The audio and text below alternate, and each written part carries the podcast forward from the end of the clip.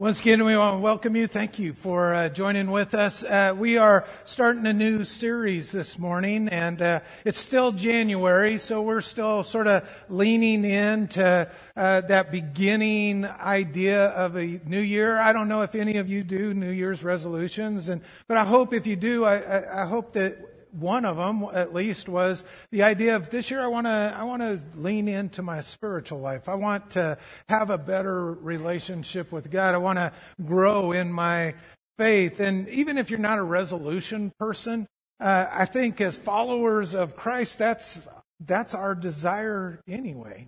That's the whole idea of Christianity. Just as we had said in the in the previous series that God is alive and He's always moving. Well, we, his people, in order to be a living organism, we always need to be growing and developing and drawing closer to him. So there's never this time where we can sort of say, okay, I'm, I'm fully there. I crossed the finish line. I, I'm done with my faith until you actually are done and you've crossed the finish line. But none of us are in a hurry for that this morning, I don't think. But I hope you have a desire to draw closer to God. So for the next four weeks, we are gonna uh, we're gonna use the book of James. Uh, James is in the New Testament. It's a short book of five chapters. It's written by the brother of Jesus. Uh, that that always just stands out to me because uh, it just amazes me. Of, because what would it take for you to believe that your brother was the Messiah? Right? And, and, and, James had his thing. You can see in the Gospels, the family shows up one time. They're like, Jesus, come home. You're embarrassing the family. Knock it off. Right? And, and he worked his way through that. But what would convince him that his brother was the Messiah? Well, maybe that he called his death resurrection and, and nailed it. Um, that convinced him. And James believed it enough that he became a leader in, in a church uh, he was a leader in the temple, refused to, uh, to um, go against uh, worshiping the Lord, and because of that was thrown from the temple, stoned, and ended up martyred for, for the cause. And, and in the book of James, you just get this really sharp, distinguished, uh, uh sharp, uh, determined, simple practices of what it means to be Christian. So over these next four weeks, we're going to lean into that with the uh, overriding deal that we should be drawing closer to God. And each week we'll have a little phrase that we're working on. And for this week, it's self-examination. That if you're going to draw closer to God, you have to be able to be honest with yourself. You need to be able to look in the mirror and, and tell yourself the truth about who you are and where you are in your relationship with God and your relationship with others. And let me just uh, do the spoiler. Um, we're not honest. We don't do that very well. Uh, we, we lie to each other. We lie to God. We lie to ourselves. We, we think more highly of ourselves than we should if we're going to have a closer relationship with God, we have to be honest with ourselves. So that's, that's where we're going to be going today. We're going to be in the book of James, chapter 4. I'm going to read verses 1 through 10. What is causing the quarrels and fights among you? Don't they come from the evil desires at war within you? You want what you don't have, so you scheme and kill to get it. You are jealous of what others have, but you can't get it, so you fight and wage war to take away from them. Yet you don't have what you want because you won't ask God for it. And even when you ask, you don't get it because your motives are all wrong. You only want what will give you pleasure. You adulterers. Don't you realize that friendship with the world makes you an enemy with God? I'll say it again. If you want to be a friend of the world, you make yourself an enemy of God. Do you think the scriptures have no meaning? They say that God is passionate, that the spirit he placed within us should be faithful to him, and he gives us grace generously. As the scriptures say, God opposes the proud, but gives grace to the humble. So humble yourselves before God. Resist the devil and he will flee from you.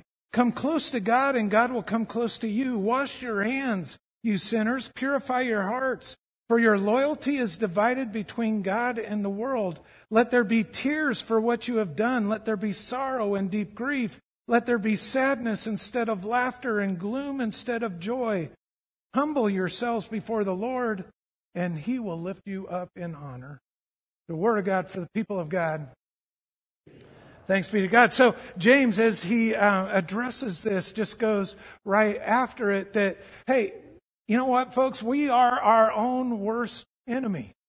We, we, we have, we all have this innate desire to be important, to have meaning in our life, to be recognized, to be valued, but we go about it in a way that's unhealthy. It's, it, Uh, we have this narcissistic, tendency that we make everything about ourselves. We, we are self centered, selfish people. We, we, even uh, most good things we do are done in a way to manipulate a situation so that we can get what we want out of the, out of the situation. And if you're feeling a little uncomfortable now, then I've done my job because I'm talking to you and to the person next to you and to the person next to them and to myself. It's, it is the problem of humanity. It's called sin. Back in, I've, I've led a lot of Emmaus uh, walks, and uh, one of the talks that you give at Emmaus is on uh, is on sin and the brokenness of humanity. And in the old talk model, what you would do is on a board you would write sin with a little s and a big I and a little n. And the, the picture of that was that sin is really the elevation of I. It's the elevation of ego. It's the making ourself the center of the universe. Whereas the, in the kingdom of heaven, there is only one person in charge, and that's Jesus Christ. He alone. He's Alpha, Omega, the beginning, the end, the King of Kings, the Prince of Peace. He is the only one who sits on the throne of the kingdom of heaven, as opposed to the kingdom of man, which we know where that one's headed, that the kingdom of man is headed for destruction, but the kingdom of heaven is eternal. And everything will be made right in that. If we're going to be followers to God, we have to have allegiance and a following to Jesus. We have to allow Him to sit on the throne, but we don't. We don't. And if we're going to be honest, and that's what this is about, self examination is about being honest. If we're going to be honest, we have to be willing to admit that most times we're only worried about ourselves. Most times we, we, are, we, we are only trying to get what we want. Now, we can rationalize with the best of them, right? We can make, we can make this most selfish thing sound holy. When I was, when I was a pastor in, in Spicewood and we were starting a church on the south shore of Lake Travis, I wanted a boat. And I started praying, hey, if I have a boat, I could do baptism in the lake. I tried to get the church to put it in their budget, but they wouldn't. But and we got a boat. You know how many baptisms I did on the boat? Zero. But it sounded holy, didn't it? Right? We, we are selfish people. And, and James, you know, paints an even bleaker thing. Like all the problems of the world are related to this elevated I of the, of humanity throughout the ages, wars and all the ism, racism, uh, sexism, all the isms that we fight against. All of those are a, are a fight and a, and a jealousy and a, a conflict between us that we're constantly trying to take from others to get what we think we deserve. And, and, and James just says, man, you, you're your own worst enemy. What you really need, he says, you need God, but you don't ask for what you need. And let me make it a little uh, plainer. What we need is the Holy Spirit to work within us right? The, the sin problem is not something we can solve on our own. It's not something that we can just identify and then say, okay, so now you know the problem, fix it. That, and, and for too many, too many churches and too many sermons, that's exactly what we do. We identify the problem, but we don't, we don't do anything. It's, there's the problem. Be better. Haley, let's sing our last hymn together, right? That doesn't fix anything. If you want, if you really want to draw closer to God, you have to recognize that Jesus Christ needs to be on the throne of your life. And your desire is not going to naturally take you there. What you need is the Holy Spirit, the Spirit of Christ, that comes in and changes us from the inside out to change the desires of our heart and change the way we think and act. And James says you don't have it because you don't ask. Jesus taught similarly. He said, You have not because you ask not when he was teaching about the Holy Spirit. Because God isn't a terrorist, right? He, he, he doesn't come in and just invade us. He, when, when He created us and put His image on us, He also gave us the ability to choose. And, and he, wanted, he wanted us to love Him in a way that we chose to, not in a way that we were forced to. So He doesn't force the Holy Spirit into us, but when we ask, He will give it to us. And that's how we begin the journey of drawing closer to Christ. It's nothing we do. And, and it, it's, it's this act of grace which is not based on who we are, what we do, or what we can manipulate. It's a gift that we can only accept. You never earn it. You can never pay it back. You can only accept it. It's a gift of grace. And, and instead of accepting that, we keep trying to get what we want and what we think we need. And in our struggle for that, we end up in getting exactly opposite of what we intended to get. And, and James takes it even a step farther. Jesus said, You have not because you ask not. James says that, and then he follows it up and says, And even when you ask, you're asking with the wrong motive. Right? That even, even when we ask, we, we're, we're, we're manipulating situations, we're putting a holy spin on our selfishness. And that's, that's not godly living. That is, that is the thing we need to be saved from. Christianity is about a conversion. It's a movement from who we were to who he wants us to be, who we can be in him. There has to be a death that occurs, and that death is the I of our life that dies so that Christ might reign on the throne. I die to my old self. I'm raised with him. I'm now a new child of and, and a new creation. I am a child of God, there has to be a death. There has to be a promotion from God being a hobby and, a, and an acquaintance to being the Lord of our life. In the book of James, there's this consistent under, uh, uh, under um, pinning of, of the idea of a divided mind and divided loyalty right? And, and he chases it throughout his letter. If you go back to chapter one in his introductory comments, he says, uh, if you need wisdom, ask our generous God and he'll give it to you. He will not rebuke you for asking. But when you ask him, be sure that your faith is in God alone. Do not waver, for your faith in God is in God alone. Don't waver, for a person with divided loyalty is as unsettled as a wave of the sea that is blown and tossed by the wind. Such people should not expect to receive anything from the Lord. Their loyalty is divided between God and the world, and they're unstable in everything they do. He chases that throughout the throughout these five chapters. He talks about the tongue, and he says you're, you're, you you can't even talk without dividing yourself. You use the same tongue to curse others as you do to bless others. We, we, we, we have this, we try to live with one foot in each world. And if there is a danger in modern Christianity, this is it. If there is a sack of, of, goods being sold in the form of Christianity that's dangerous to the church, more dangerous than any of the denominational crap that's going on, excuse me, it's, it's the, it's the, it's the idea that you can be a part-time Christian. That is the most dangerous thing. In fact, it's so, it's so untrue. James says, if you are a friend of the world, you're an enemy to God.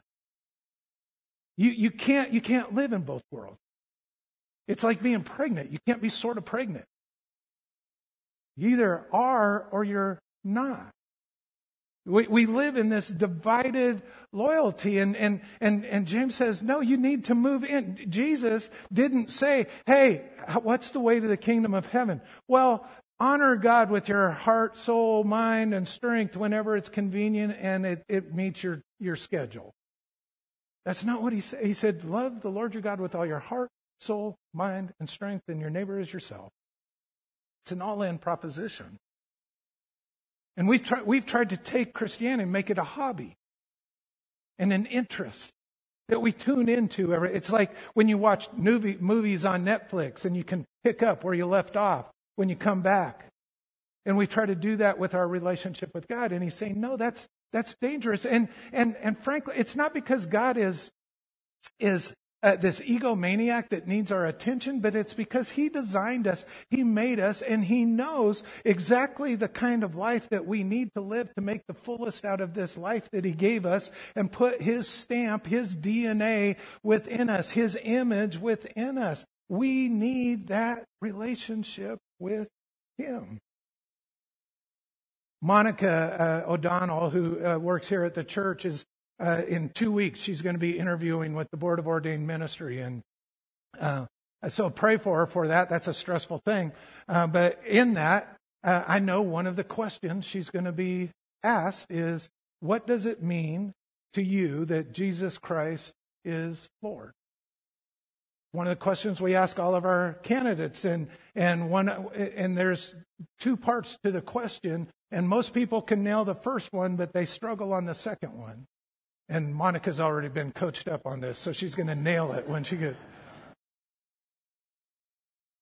The first one is Jesus is Lord. He is Alpha and Omega, the beginning in the end, he sits on the throne and he's going to come and return and make everything right. Even the ones that don't believe him at some point are going to see him as he really is. And we are told at some point every knee will bow and every tongue will confess that Jesus Christ is Lord. Not because you believe it or not, but because that's the reality of who he is. Jesus is Lord. And then most people stop there. You know, they've thrown out some Bible verses and everything and then stop there. Well, even the devil believes that. The devil recognizes that Jesus is Lord. The second, the most important part of that question if Jesus is Lord, is he mine? In other words, do I give him the authority to govern over me? Is it him that I'm serving instead of myself? Have I taken myself off of the throne or am I trying to live a life where I have a co-pilot seat and, and actually it's not, that's being too generous. We push him to the back seat and make him be a backseat driver that we blame all our accidents on.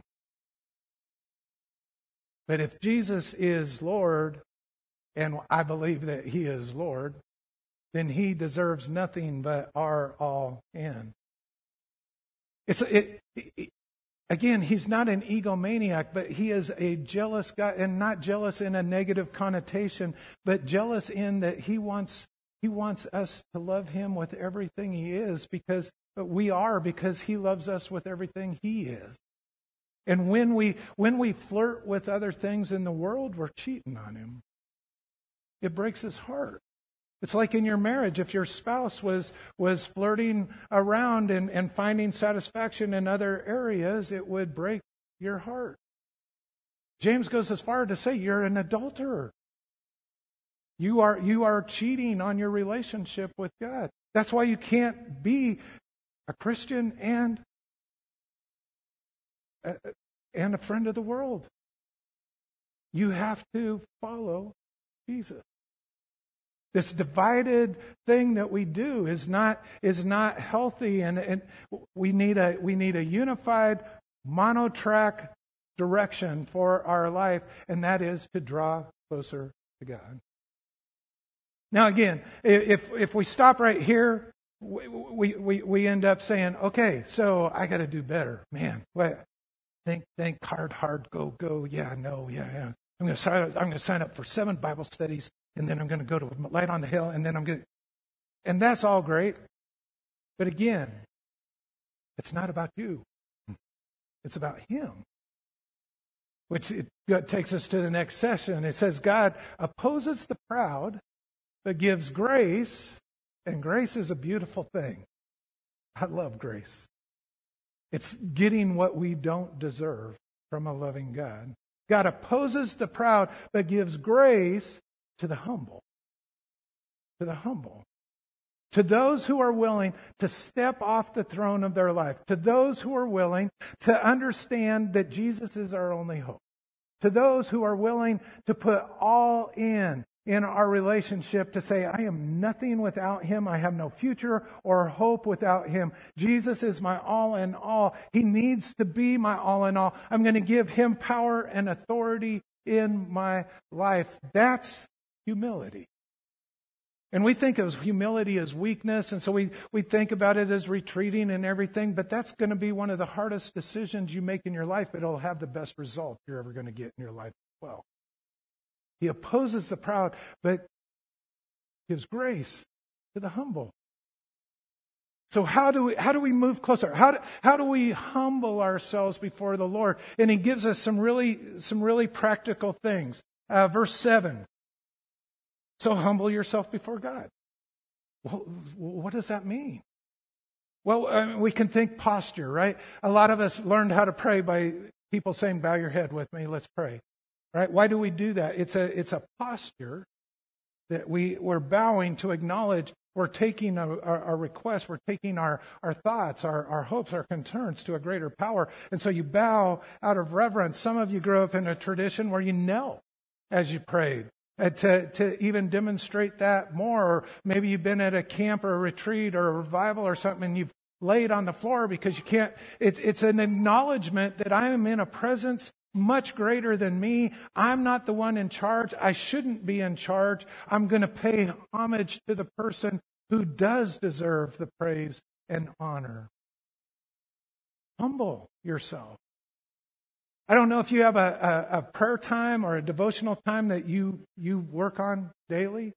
I think it's one of the quickest ways to begin to see fruit in your spiritual life. If you begin, the, the folks I know that I admire the, the most in their Christian relationship, they all have this in common. Their prayer time isn't a list of wants. Their prayer time every morning is basically God, as I approach this day, I want to see people the way you see them. I want you to bring someone into my path that I can, I can bless because of your presence. I want you to give me words. I want you to give me awareness. Basically, they're saying, as they wake up before they even start the day, they're saying, This day belongs to you, God. Use it as you will. If you don't have that kind of practice, I, I can't stress enough how how quickly you might begin to see a change in your spiritual life out of that. I'm not saying don't bring your needs to him, and there's there's a time for that list and for our concerns and for the people we care about. But none of that matters if we're divided from God in our allegiance because we're still trying to manipulate the details. God, just move in me. That's humbleness. It's a bowing before Him, saying, "This this day belongs to you. My job belongs to you."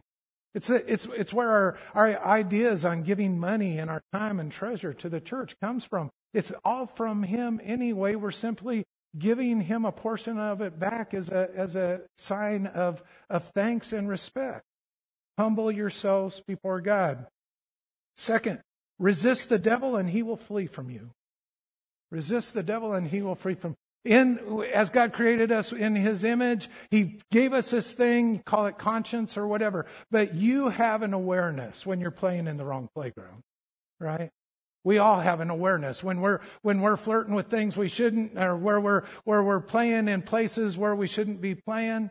We have an awareness, but part of that not being honest with ourselves, we can rationalize that and explain it away, and we end up we end up in the wrong place. But what what what James is saying is don't, don't let the tempter get you. That's another name for, for the devil, the tempter. Don't allow the tempter to get you. Flee from it. Turn away from it. If that gets you in trouble, don't go there. If, if, if, if that's, if that's a, a hard situation for you, avoid it. Now that's common sense. And then add the power of the Holy Spirit into that. Flee from the devil and he will flee from you.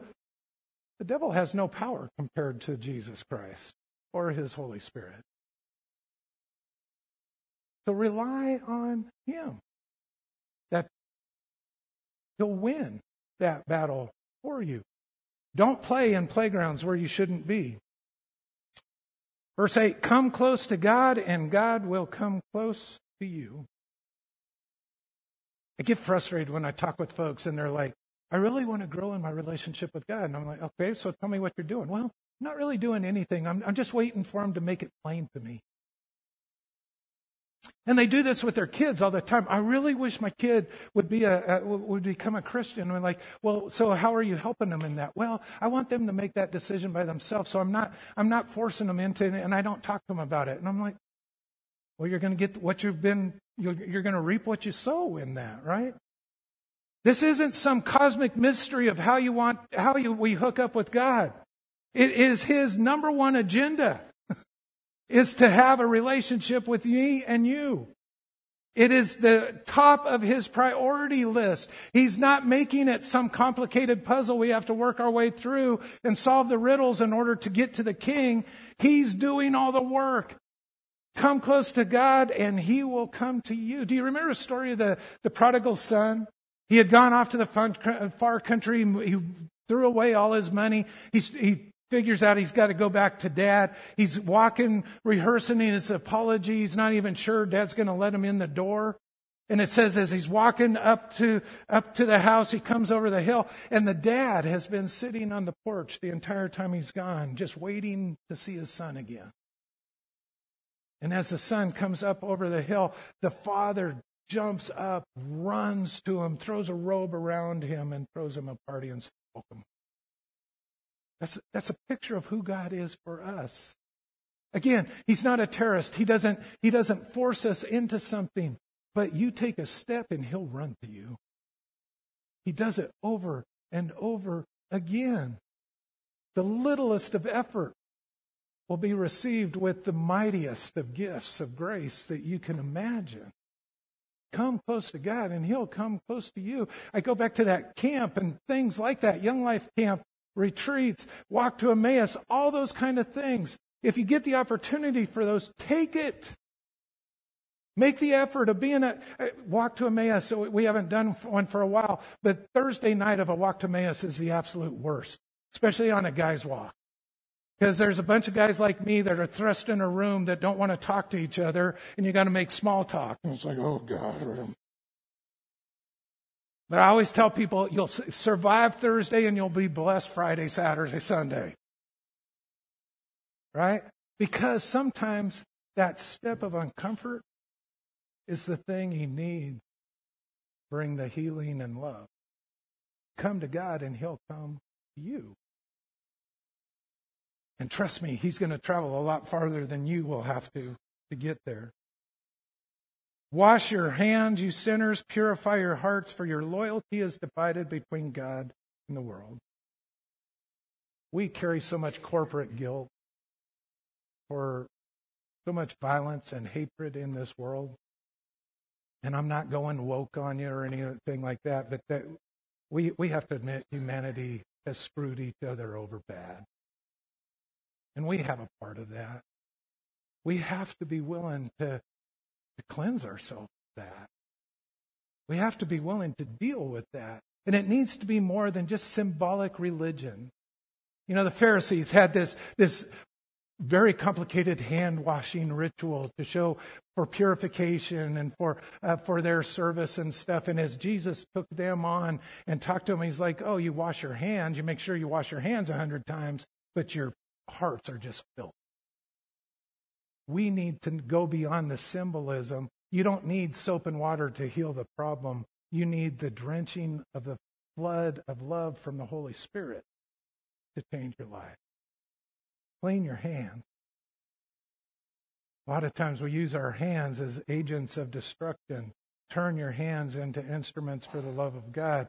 Turn your mind into something where you begin to see people the way God sees them. Turn your heart from bitterness and hate and jealousy into love and acceptance.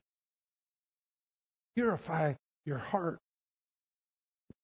I want to go back to the devil part just for a minute. Resist the devil and he'll flee from you. Let me clarification. I've heard this preached uh, in a way that I disagree with, and I, I want to make sure I don't leave this unsaid. Anybody watch the movie Waterboy with Adam Sandler? Very generational, yeah. And uh, the mama was always telling him about his girlfriend. That girl is the devil, right? The people you disagree with are not the devil. The people that you think differently are not the devil. The people that look differently than you are not the devil. The people who have different religious beliefs than you are not the devil. The devil is the one using that hatred and that bigotry to take you down. Don't let the devil win. They are creation of God.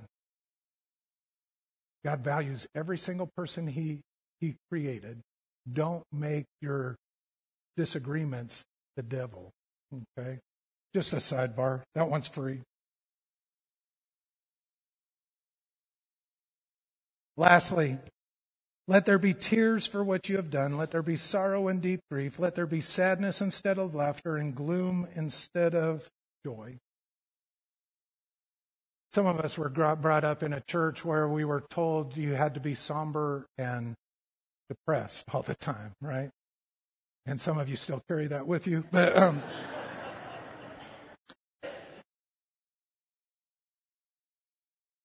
I don't think that's what he's saying here. I think what he's saying is when we do the self examination, when we begin to see who Jesus is, and when we begin to see what he can do in our life, and when we when we come to grips and we're honest and have humbled ourselves and see how far we are from that. There's a reckoning that happens in your soul that will break you and heal you at the same time. It, it, if you've never been broken over the idea that the, that the God of the universe died for you, then you're never going to experience the joy that he has. We, we need to weep over who we are. We need to weep over who we've been. We, we need to weep over who we keep fighting to be. But it's not so that we can walk around with a somber face, because then he ends with this Humble yourselves before the Lord, and he will lift you up in honor. I started by saying we, we, we all want the same thing. We all want to be important. We all want to be valued. We all want to be loved. And we spend our lives in, in, in in dangerous and hurtful ways, trying to manipulate that and get it from one another. And in that, we destroy the people around us. We destroy ourselves. We destroy our witness with God. And, and we end up being so far away from that. But the paradox of the kingdom of heaven is that if you humble yourself, he'll lift you up. And the very things that we think we need, if we would get up, give up trying to do it in the way we think we should, and we deserve, if we would go with God's agenda rather than ours, you'd end up with all of that. Because He does love you with everything He is.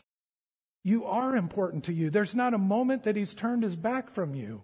You are His treasured child. He loves everything about you. He never leaves you or forsakes you. His attention is on you 100% all the time. We get everything that we wanted.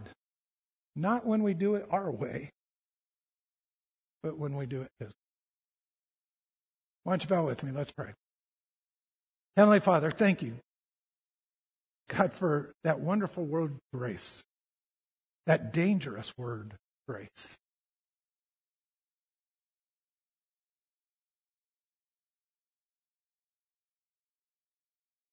We do not deserve one thing from you and yet you have given us everything. Would you deflate our ego? Would you deflate our self importance? Would you give us a, a willingness to make you king? To follow you rather than asking you to follow us? God, I don't want to be your enemy. I want to be your friend. Help my heart not to be divided. I pray that in the powerful name of your Son, Jesus Christ. Amen.